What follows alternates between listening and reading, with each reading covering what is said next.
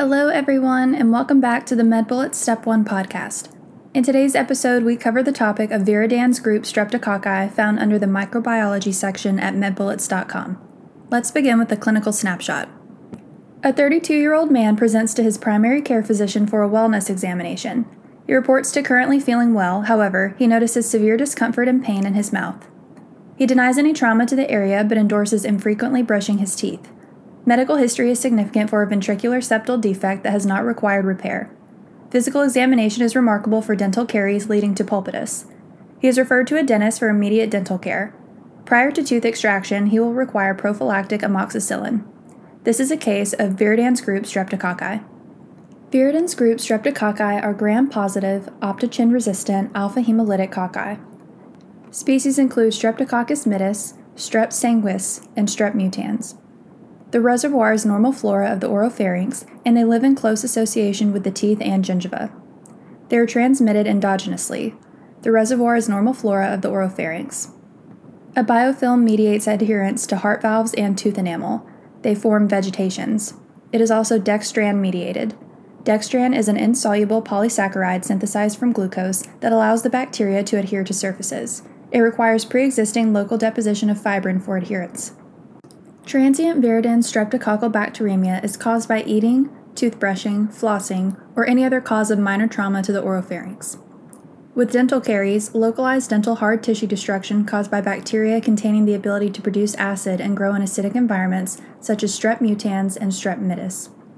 With periodontal disease, microorganisms in the subgingival dental plaque penetrate the gingival epithelium, leading to a host inflammatory response and damaging the periodontium.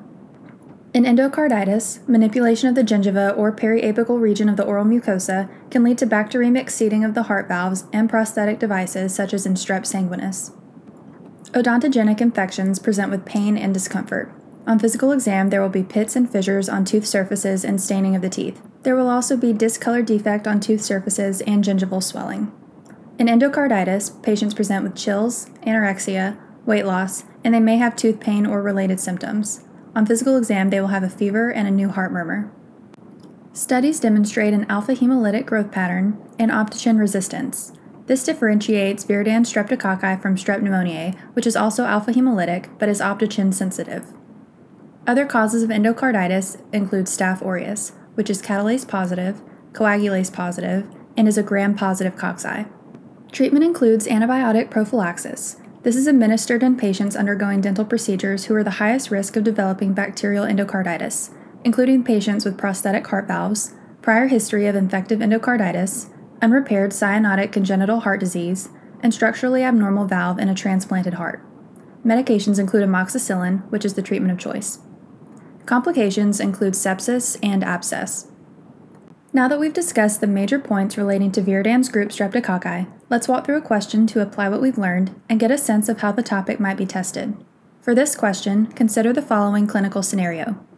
A 59 year old man presents to the emergency room for a fever that has persisted for over four days. In addition, he has been experiencing weakness and malaise. His past medical history is significant for a bicuspid aortic valve that was replaced two years ago. Physical exam reveals nail bed splinter hemorrhages, tender nodules on his fingers, and retinal hemorrhages. An echocardiogram shows aortic valve vegetations, and culture reveals a gram positive alpha hemolytic organism that grows as cocci in chains. The organism is then exposed to optochin and found to be resistant. Finally, they are seen to ferment sorbitol. The most likely cause of this patient's symptoms is associated with which of the following? Choice 1, colon cancer. Choice 2, dental procedures. Choice 3, IV drug use. Choice 4, pneumonia. Choice 5, sexual activity. The correct answer is choice 2, dental procedures.